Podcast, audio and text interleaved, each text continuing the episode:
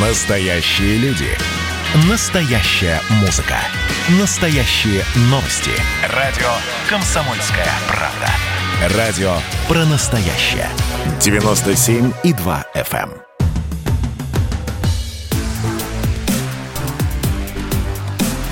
Честное риэлторское. Всем привет, с вами Юрий Кораблев. Сегодня поговорим о новостройках, ипотеке и ценах. На рынке все очень бурно и динамично. Вот тому подтверждение. Москвичи и жители Подмосковья в августе скупили квартиры в новостройках на рекордную сумму. По итогам месяца выручка застройщиков составила 120 миллиардов рублей. Данный показатель превышает прошлогодний почти на 50%. Об этом говорится в материале портала ЦИАН. За месяц в столичном регионе заключили более 13 тысяч сделок. Из них в Москве оформили 7 тысяч договоров долевого участия, в Подмосковье 6 тысяч ДДУ. Причины для такого активного спроса две. Первая, самая очевидная, это доступная ипотека, льготная ставка. О второй причине рассказывает вице-президент гильдии риэлторов Константин Апрелев.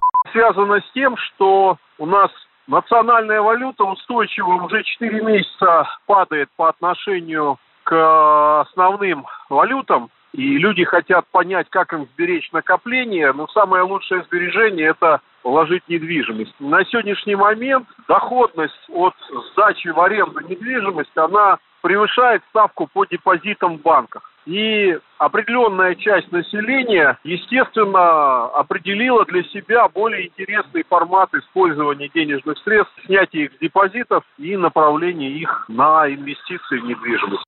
Эксперты по рынку недвижимости предупреждают, что объем активного предложения быстро снижается. Если в начале января экспонировалось 94 тысячи квартир и апартаментов, то к началу сентября покупатели могут выбрать лишь из 73 тысяч.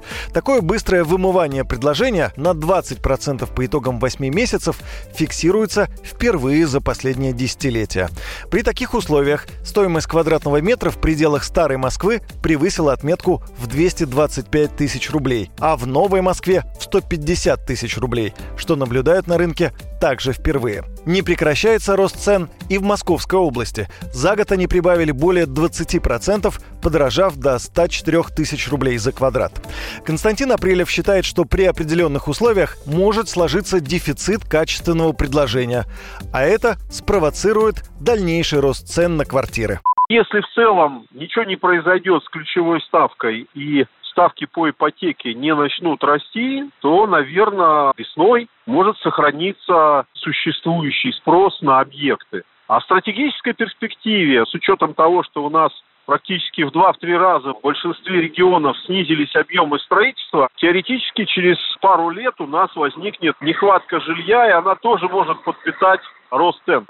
Новостройки потянули за собой вторичку. Цены на нее пошли вверх. За последний месяц квартиры в городах-миллионниках подорожали в среднем на полтора процента. По России средняя стоимость квадратного метра жилья на начало сентября составляет почти 80 тысяч рублей. На это у меня все. С вами был Юрий Кораблев и программа «Честная риэлторская». До встречи!